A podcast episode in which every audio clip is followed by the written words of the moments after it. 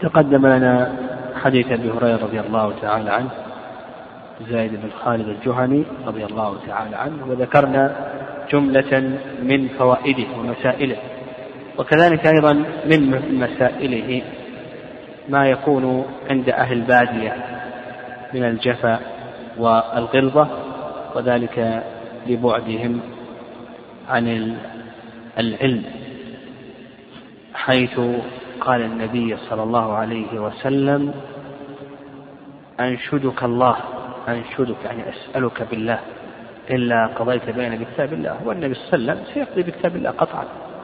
يعني لا حاجة أن يسأله بالله لكي يقضي بكتاب الله. وكذلك أيضا في هذا الحديث دليل لقاعدة وهي أن من أن من فعل شيئا بناء على الظن ثم تبين عدده عدمه من فعل شيئا بناء على الظن ثم تبين عدمه فإنه لا أثر لفعله. من فعل شيئا بناء على الظن ثم تبين عدمه لا أثر لفعله. لأن هذا الرجل أعطى آه، الوليد والغنم يظن أن هذا جائز العمل. ثم تبين أن العمل هذا غير جائز فإنه لا أثر ولا يصح. يعني هذا الصلح لا يصح لأنه فعله بناء على الظن. ثم تبين أن هذا الظن غير صحيح فما ترتب عليه غير صحيح. وهذه مسألة مهمة جدا مسألة مهمة جدا. أن ما إذا فعل الشيء بناء على الظن ثم تبين عدمه فإنه فإن ما ترتب عليه لا يصح. مثال ذلك نضرب مثال مثلا. لو طلق زوجته بناء على أنها عصته في مسألة ظن أنها وجد زوجته مثلا تكلم بالتليفون وظنها تكلم رجلا أجنبيا بكلام فاسد فطلقها ثم تبين ما تكلم. أجنبي. أو تكلم أجنبي كلام مباح يعني. لا يترتب عليه. هل يقع الطلاق أو لا يقع؟ ها؟ يقول بأن الطلاق لا يقع. لأنه بني على سبب تبين عدمه. فما بني على سبب تبين عدمه نقول لا عبرة به. أعطى هذا الرجل كتابا على أنه طالب علم. ثم تبين ليس طالب علم. فنقول له أن يرجع عليه. نعم له أن يرجع عليه بهذا الكتاب. أعطاه على أنه طالب علم ثم بذلك تبين أنه ليس طالب علم يرجع عليه ولا يدخل في حديث أبي هريرة. العائد في هبته كالكلب يقيء ثم يعود في قيه وكذلك أيضا في هذا الحديث دليل لقاعدة أخرى وهي أن الإذن بالتصرف مقيد بالتصرف الصحيح سواء كان عقدا أو غير عقد. إذا أذن لك بالتصرف فإن التصرف هذا مقيد بالتصرف الصحيح. ولهذا الصلح مطلوب لكن لما كان الصلح يخالف القرآن والسنة هذا رده النبي صلى الله عليه وسلم. وفي هذا أيضا حسن خلق النبي صلى الله عليه وسلم. وفيه إثبات النفس إثبات اليد لله عز وجل الصفات الخبرية والذي نفسي بيده هذا إثبات النفس. وفيه أيضا حلف النبي صلى الله عليه وسلم من غير استحلاف. يعني حلف النبي عليه الصلاة والسلام من غير استحلاف. والأصل أن المسلم يحفظ يمينه إلا عند المصلحة. يعني إذا كان هناك مصلحة فإن هذا لا بأس به. و وفيه أيضا أن الإنسان إذا أخطأ فإنه ينكر عليه الخطأ ويعلم فهذا الرجل في هذا الصلح أخطأ في هذا الصلح. فنقول بأنه ينكر عليه خطأه ويعلم ما أخطأ به. نعم. قال رحمه الله عن عبيد الله بن عبد الله بن عتبة بن مسعود عن أبي هريرة وخالد بن وزيد بن خالد الجهني رضي الله عنهما قال سئل النبي صلى الله عليه وسلم عن الأمة إذا زنت ولم تحصن. قال إن زنت فاجلدوها ثم إن زنت فاجلدوها ثم إن زنت فاجلدوها ثم بيعوها ولو بضفير نعم. قال ابن شهاب ولا أدري أبعد الثالثة والرابعة والظفير الحبل. يعني الحبل. في هذا أن الأمة إذا زنت وهي لم تحصن فإن عقوبتها الجلد. نعم الجلد. وفيه أيضا أن الذي يقوم بالجلد بجلد الأمة الذي يقوم بجلد الأمة هو سيدها. وقول النبي صلى الله عليه وسلم أقيموا الحدود على ما ملكت أيمانكم.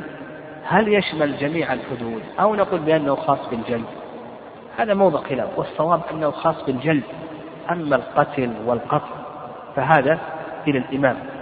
والأصل أن إقامة الحدود إلى الإمام إلا ما يتعلق بالجلد مع ملك اليمين. أما الجلد مع ملك اليمين فإن السيد له أن يقيمه. وفي هذا الحديث دليل لما ذهب إليه الحنابلة من أن الأمة لا تغرب. فالنبي صلى ما ذكر التغريب. قال إن زنت فاجلدوها ثم إن زنت فاجلدوها ثم إن زنت فاجلدوها ثم بيعوها ولو بضفير ما ذكر النبي صلى الله عليه وسلم التغريب. يعني لم يذكر التغريب. والرأي الثاني أنها تغرب لما تقدم العمومات حيث عبادة. والبكر بالبكر جلد مئة وتغريب عام. يعني تغريب. وهذا يشمل الحرة والأمة.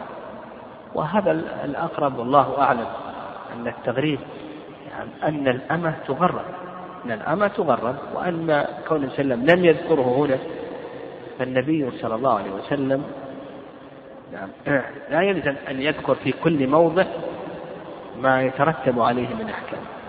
فالصواب في ذلك أن يعني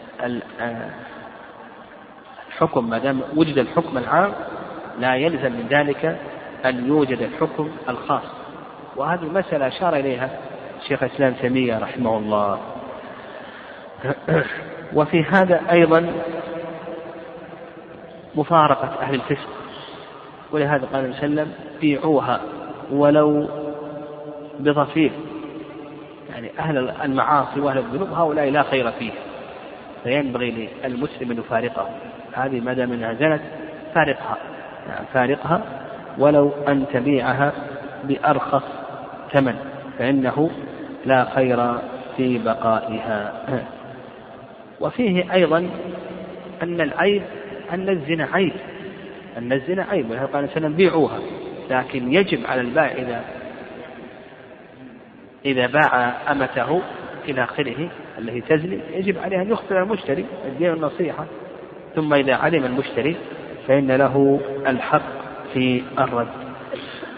قال المؤلف رحمه الله تعالى عن أبي هريرة رضي الله عنه أنه قال أتى رجل من المسلمين رسول الله صلى الله عليه وسلم وهو في المسجد فناداه فقال يا رسول الله إني زنيت فأعرض عنه فتنحى تلقاء وجهه فقال يا رسول الله إني زنيت فأعرض عنه حتى ثن ذلك عليه أربع مرات. فلما شهد على نفسه أربع شهادات دعاه صلى الله عليه وسلم فقال أبك الجنون فقال لا. قال لا. قال فهل أحسنت؟ قال نعم. فقال صلى الله عليه وسلم اذهبوا به فارجموه. قال ابن شهاب فأخبرني أبو سلمة ابن عبد الرحمن أنه سمع جابر بن عبد الله رضي الله عنه يقول كنت في من رجم فرجمناه بالمصلى. فلما أذلقته الحجارة يعني لما أذلقته يعني أوجعته وأجهدته الحجارة هرب فأدركناه بالحرة حرك تقدم لنا أنها أرض جعلوها حجارة سوداء فرجمناه. الرجل هو ماعز بن مالك وروى قصته جابر بن سامرة وعبد الله بن عباس وأبو سعيد الخدري وبريدة ابن الحصيب الأسلم. في هذا الحديث أن موضع خلاف بين العلماء رحمهم الله. أن الزنا هل يثبت الزنا بالاعتراف مرة واحدة أو لا بد أن يكرر الاعتراف؟ في هذا الحديث قال حتى ثنى ذلك عليه أربع مرات يعني كرره أربع مرات. فيه دليل المشهور مذهب الإمام أحمد أنه لا يثبت الزنا إلا بأربع إقرارات أن يقر أربع مرات. والرأي الثاني رأي مالك والشافعي أنه يثبت بمرة واحدة. فإذا أقر مرة واحدة كفى ذلك. ويدل لذلك قول الله عز وجل يا أيها الذين آمنوا كونوا قوامين بالقسط شهداء لله ولو على أنفسكم. هذا الرجل قام بالقسط وشهد على نفسه فهذا يقام عليه الحد. وأيضا كما تقدم لنا في قصة العسير واغدوا يا أنيس حديث أبي هريرة واغدوا يا أنيس. إلى امرأة هذا فإن اعترفت فارجمها فاعترفت فرجمها. يعني هذا يدل على أنه يكتفى بمرة واحدة. وأما قصة ماعز وأما قصة ماعز فإن النبي صلى الله عليه وسلم استشكل في أمره استشكل في أمره اشتبه عليه. ولهذا قال أبك جنون وأيضا في بعض الألفاظ النبي صلى الله عليه وسلم أمر من يستنكهه يعني أن يشمه هل شرب خمرا أو لا إلى آخره. وفي هذا أيضا دليل على أن المجنون لا يعتبر إقراره. المجنون لا يعتبر إقراره لأنه قد زال عقله. وفيه أيضا أيضا أن من زال عقله أو غطي على عقله من زال عقله أو غطي على عقله فإنه لا يعتبر إقراره. وفي هذا أيضا أن إقامة الحدود هذا منوط بالإمام وفيه أيضا الوكالة بإقامة الحدود لقول النبي صلى الله عليه وسلم اذهبوا به فارجموه وفيه أيضا أنه على القاضي الذي يحكم بين الناس إذا اشتبه عليه الأمر أن يستفصل كما استفصل النبي صلى الله عليه وسلم من ماعز رضي الله تعالى عنه. وفي هذا أيضا دليل على أن المحصن لا يجمع له بين الجلد والرجم لأن يعني النبي صلى الله عليه وسلم رجمه ولم يجلده. وفيه أن حد المحصن إذا زنى أنه يرجم حتى يموت. نعم يعني يرجم حتى يموت. والحكمة من ذلك أن هذه المعصية شملت كل البدن لأن اللذة حصلت لجميع البدن. فكان العقاب نعم كان العقاب لجميع البدن. وفي هذا أيضا أنه لا يشترط حضور الإمام. نعم لا يشترط حضور الإمام. وفيه أيضا أن مصلى الجنائز لا يأخذ حكم المسجد. المصليات وكان في عهد النبي صلى الله عليه وسلم مصلى الجنائز كما تقدم لنا في باب الجنائز. ومصلى العيد هذه لا تأخذ أحكام المسجد. ولهذا رجموه في مصلى الجنائز. دل ذلك على أنه لا يأخذ أحكام يعني لا يأخذ أحكام المسجد.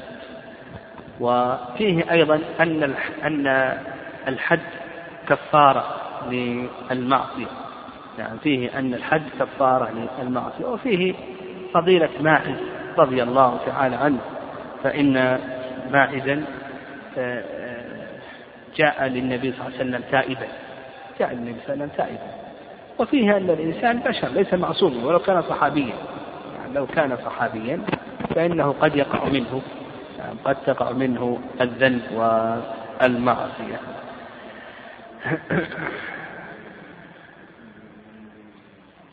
وفيه إعراض الإمام عن المقر يعني إذا أقر يعني إذا أقر بالزنا فيه إعراض الإمام عنه طيب. وهل يلقن الرجوع عن الحد؟ أو نقول بأن لا لا نلقنه هذه موضع خلاف. فبعض العلماء كما هو المشهور مذهب الإمام أحمد أنه يستحب أن يلقن أن يرجع. يستحب أن يلقن أن يرجع عن عن الحد. والرأي الثاني التفصيل في هذا. إن كان معروفا بالشر والفسق ما يلقن وإن لم يكن معروفا فإنه يلقن يعني وهذا أقرب. وفيه أيضا الرجوع عن الحد. إذا رجع إذا أقر بالحد ثم رجع هل يقبل رجوعه أو لا يقبل رجوعه؟ يعني كثير من العلماء بل جمهور العلماء يقول يقبل رجوعه. وشيخ الإسلام التفصيل إن جاء تائبا يقبل رجوع كما في قصة ماعز جاء تائب. قال طهرني يا رسول الله.